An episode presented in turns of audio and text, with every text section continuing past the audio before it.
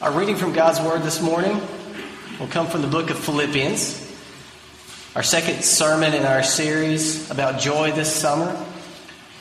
Our reading is Philippians chapter 1, starting at verse 12, going through verse 26.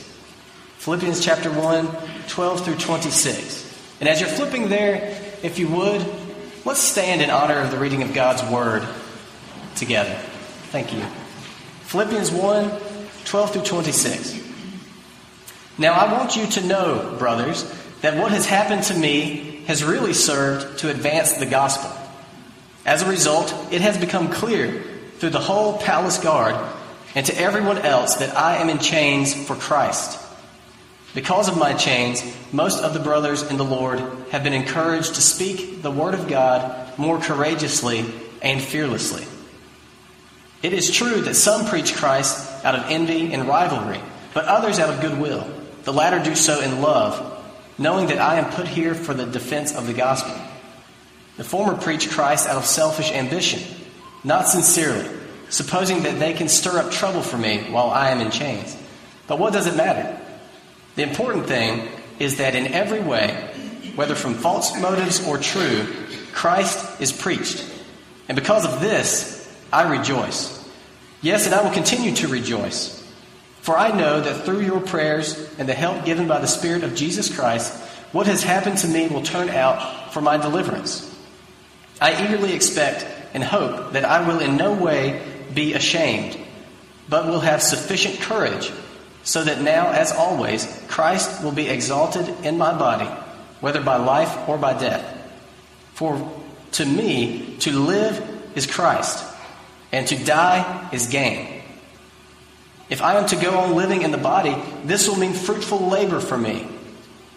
Yet what shall I choose? I do not know. I am torn between the two. I desire to depart and be with Christ, which is better by far, but it is more necessary for you that I remain in the body.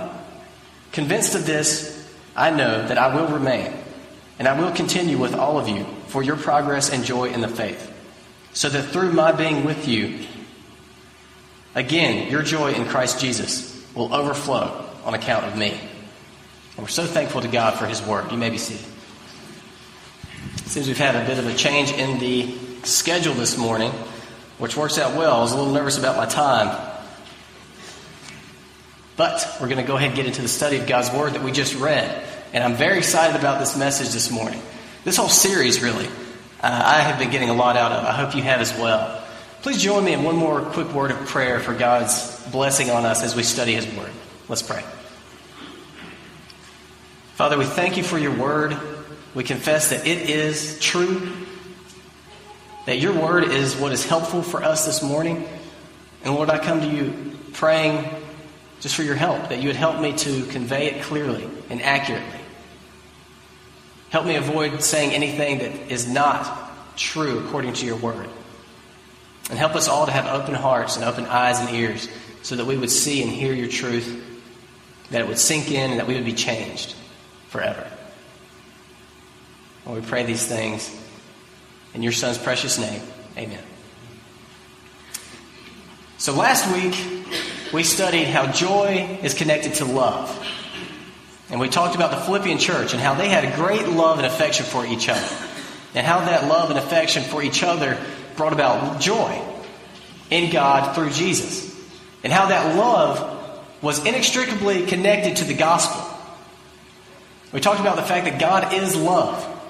And therefore, there is no love without God.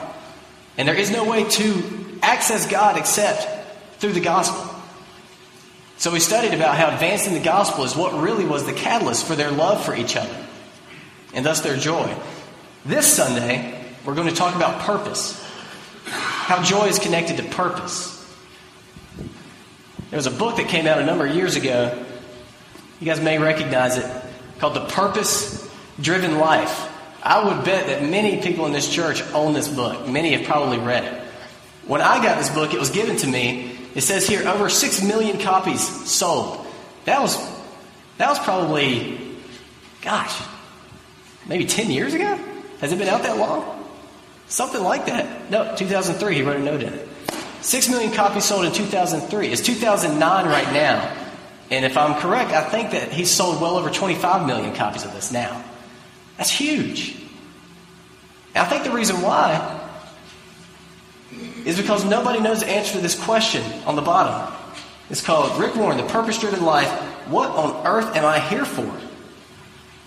I think people resonated with that. They're like, I don't know. What on earth am I here for? I used to work at a place called the Mattress Firm. I used to be a mattress salesman. Some of you may know, know this already. Um, it was one of my many jobs to get me through college and seminary. And my first day there, I thought would be full of training, you know, learning mattress specs and sales techniques. And my first day there, I went in, and the guy that I would be working with, my manager, he was this tall guy. He's about a foot taller than me, real slender. And he was passionate about mattress sales.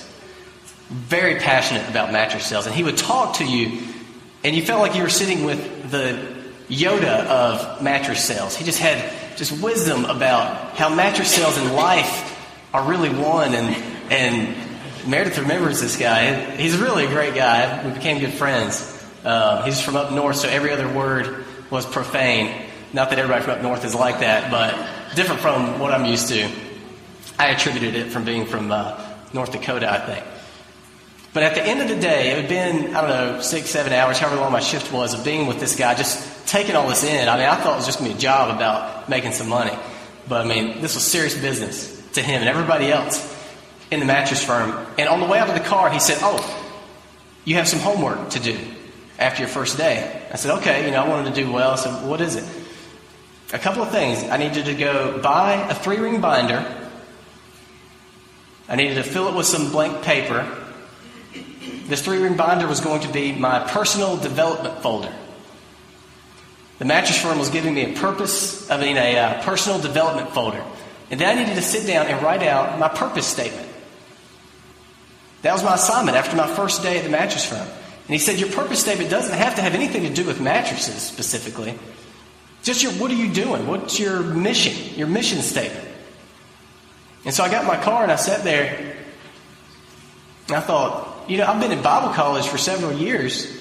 I think I was even in seminary at this point. And I don't think I ever had so clearly put forth to me, why are you doing all this? What are you doing? What is your mission? What's your purpose?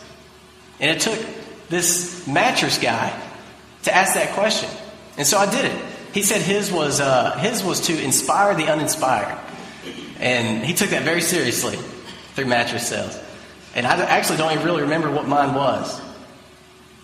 But it was an interesting exercise to go through. I wonder how many of you have thought about it. What, what's my purpose? I remember an older guy came in. He, uh, he, was a, he was an interesting guy, too. He was a counselor whose career hadn't gone well. So he was stuck working with you know young guys like me trying to sell mattresses, and he had to do this on his first day. I remember he came in the next day with it in his hand, handwritten, a full page, and he said, "You know, I really thought this was a stupid assignment when they gave it to me. You know, I'm just trying to make a buck." But he said this was a really good exercise because I hadn't thought about it. So how many of you have thought about it? What is your purpose? Are you living your life on purpose? Or are you living by accident?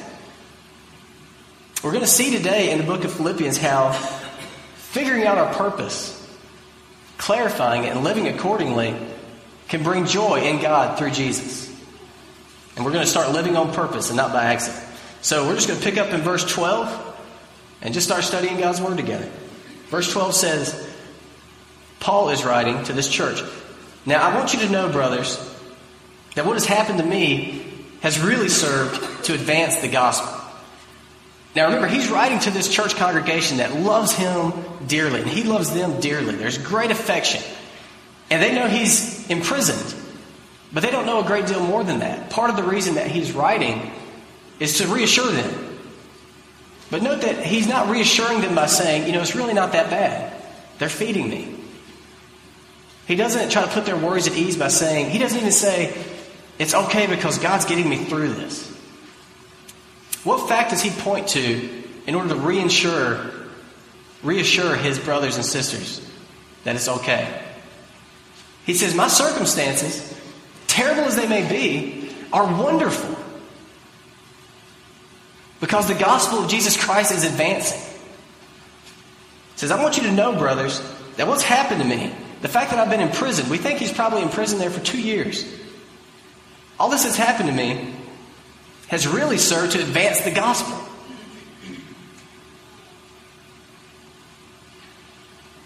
See, our purpose, our understanding of our purpose, shapes our perspective. How you understand your purpose will shape your perspective on your circumstances. If you're a Christian, you are a person who is sinful, undeserving of salvation by God. But He saved you, gave you a new heart, reconciled you with God, new birth. You're a new creation. And Corinthians says that now you are to be an ambassador for Christ. Now you're to represent Him in the world. And you have purpose. This, let me just explain kind of how this works itself out. How it works itself out that your perspective is shaped by how you understand your purpose. If your purpose, if your goal is physical comfort, then anything that comes along like illness or injury will destroy your joy. If your purpose and your highest goal is financial stability, then if you don't get that pay raise that you expected, or you lose your job, as many are, many have, your joy is destroyed. If your purpose is for the approval of others, if you're living so that others approve of you, criticism or embarrassment will destroy your joy. If Paul's purpose had been to be free, if his purpose had been to be comfortable, if his purpose had been to do what he had planned to do without interruption, his joy would have been crushed by this two year imprisonment. But it wasn't. He wrote this really joyful letter from prison because his purpose was the advance of the gospel. And that was happening. His purpose was advancing. And so his understanding of his purpose shaped his perspective on his circumstances. Now, I want to highlight three ways, and in your insert too, that Paul could see joyful purpose in his circumstances. And we'll see if it can't help us a little bit. I'm going to read verses 13 and 14. Paul says, As a result, it has become clear throughout the whole palace guard and to everyone else that I am in chains for Christ. Because of my chains, most of the brothers in the Lord have been encouraged to speak the word of God more courageously.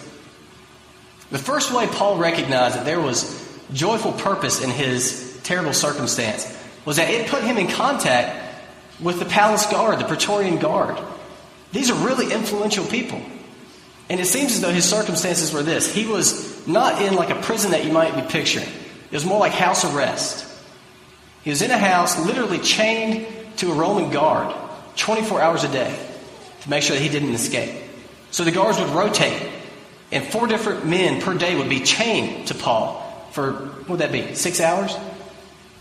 Four different men chained to Paul for six hours. So he lost all his privacy. You know, even going to the bathroom, there's a Roman guard chained right there. All his freedom. He had these big plans to go and visit his churches and spread the gospel and encourage his people. For two years, those were his circumstances. And we would say, Paul, how could you be joyful?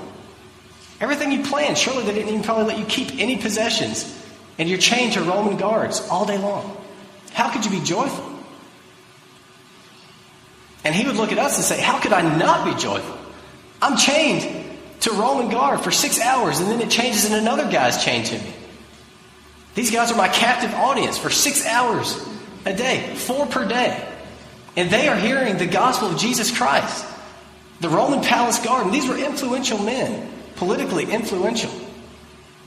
So the whole palace guard is talking about Jesus. How could I not be joyful? So, who is in your life right now? Some of you are in unpleasant circumstances. Those unpleasant circumstances may have put you into contact with people that God wants to hear and see the gospel.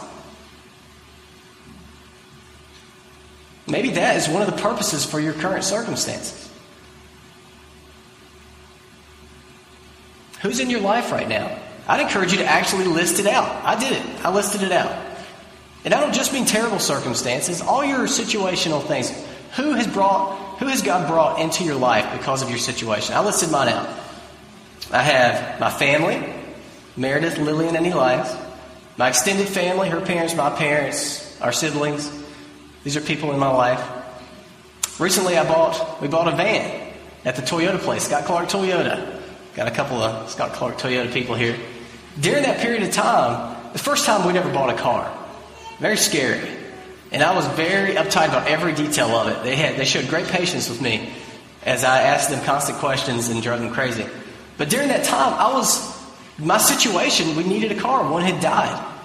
My situation put me in contact with these guys. And it was stressing me out. And Meredith and I talked about it. It was stressing us out because, you know, can we really afford it? Maybe we can. It's just a lot of numbers to run. And the thought occurred to me, you know, yes, the purpose of this whole experience is to get a vehicle that has a working air conditioner and isn't going to leave us stranded. But the greater purpose of it is God has put me there in contact with people at Scott Clark Toyota. Two, two in particular, my salesman and, and a finance guy. So my prayers changed from just, God, help me to be wise about this, don't let me do something stupid, to that plus, Lord, how can I advance your gospel in this place? And what's really amazing is he gives opportunities. I remember the, the last time I was there, I brought the van in for something. I, I can't remember what it was. And I was sitting on a bench waiting, and my sales guy just came up and sat down beside me, and we just talked. And he opened up to me about how he's, he's newly married, and it's really hard. It's been six months, and his wife is a daddy's girl, and so his influence has more authority over her than he does. And he's just like opening up all this stuff to me. And I didn't start counseling him or anything, you know, I really just listened. The other guy, I really was only involved with two guys there. The other guy was telling me about how his young son died within the year of SIDS and how it's all he can do now to not be an alcoholic. And we talked about, and he's a Christian, so he talks about how we talked about the faith and how it corresponds with that. And I, you know, I don't know what God may do with any of that. It wasn't a, a Billy Graham evangelistic crusade in Toyota, but that sense of purpose there brought me great joy in the midst of the stress of doing this thing I'd never done before. We're trying to sell our house in Albemarle, so I'm in contact with the realtor. Our neighbors. I get to work with the youth in this congregation, with all you folks. God has put you in my life. I get to, to meet the youth's parents, some that don't go to our church, and their siblings. My Facebook group of people that I come into contact with. Just the people driving down 24 27. Think through who has God put in your life? Because I suspect that some of us may be lacking joy because we've just lost sight of our whole purpose for being here. Some of you may have been going through the motions of going to work, coming home, feeding the dog, eating the dinner, cleaning the dishes, going to bed, repeat. For years. Some of you may have been caught in that grind for years and just forgotten to think about why am I doing any of this? One purpose for it might be the people that it puts you into contact with. And this is one of the clearest, this passage is one of the clearest ways that I can see how this joy and God through Jesus can transcend circumstances. Because sometimes it's the worst circumstances that bring about these opportunities. Maybe the reason you're having to sit in the staffing agency every week looking for a job and you haven't found one is because the employees and the other people there looking for jobs need to see how a Christian lives through unemployment. Maybe that's why you're there, because there's somebody there God wants to shine the gospel through you to.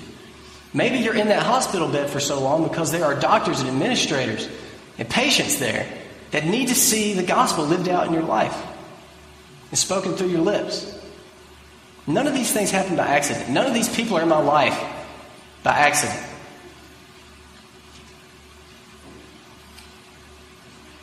When I worked at the Olive Garden, another one of my jobs to get me through school, it was the worst job. I think I probably ranted about it before. It was terrible. I'm, I'm the worst waiter. If you did a, a personality profile to figure out who's the best waiter, who's the worst candidate to be a waiter, I would be the worst. I couldn't remember anything. It stressed me out. Meredith can attest to the fact that I can only think about one thing at a time. And then it takes me a few minutes to be able to transition my brain to the next thing. And when you wait tables, you're hearing orders left and right, and you got people swarming left and right. The cooks are screaming, the cooks are yelling.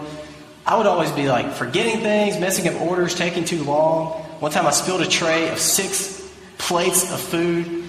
The cooks do not like it when they have made six plates of food and they're in the weeds and they're rushing and you spill it. They don't like that. One time I spilled a glass of ice water on an old lady. Nobody likes that either. It was bad. It was terrible. It was hard. And finally, I got to the point where I would have to get to work 10 minutes early so I could spend that 10 minutes in intense prayer before I went in. I mean, you would think that I was about to storm the beach at Normandy. I'm like, God, you just help me. Help me. Help me get through this. Help me to do okay. Help me not to mess up. And then eventually, those prayers, as I got to know people, started to shift a little bit. They were still, help me, please, get through the shift. But they were also, and help me in any way that you see fit to communicate your gospel to the people I work with and to the people I serve. And again, it wasn't a Billy Graham evangelistic crusade in the Olive Garden, but I started to see purpose fill my days there. And even though it was really hard, and I was, I felt like free as a bird the day I quit. I could have soared into the clouds. But even still, I felt that God was filling me with joy as I tried to live through that purpose there. The trick is to figure out what God's purpose is for your life and to try to align your purpose with that. The trick is to try to figure out what is God's purpose for my life and then to try to align your goals and your purpose with that. The second way that we see that Paul found joyful purpose in his terrible circumstance in prison was that it gave him a unique opportunity to communicate the gospel. It not only put these people in his lives, his specific circumstance gave him a very unique angle from which to communicate the gospel. These guards not only got to be chained to a Christian all day, they got to see how the gospel works itself out in the life of a Christian in bad circumstances. They got to see how a Christian responds to being in prison for two years. He couldn't have explained, he could not have lived out that facet of the gospel in any other way than being in that terrible circumstance. What advantage can you exploit in your current situation? What advantage do you have as far as the advancing of the gospel goes? Do you have in your current situation that you wouldn't have otherwise? And again, I'm not just talking about the terrible circumstances. Even if you're just carpooling with people, that gives you an advantage to communicate the gospel. And if it is terrible circumstances, if you are in the hospital laid up, that gives you an opportunity to show how a Christian responds to illness and being bedridden.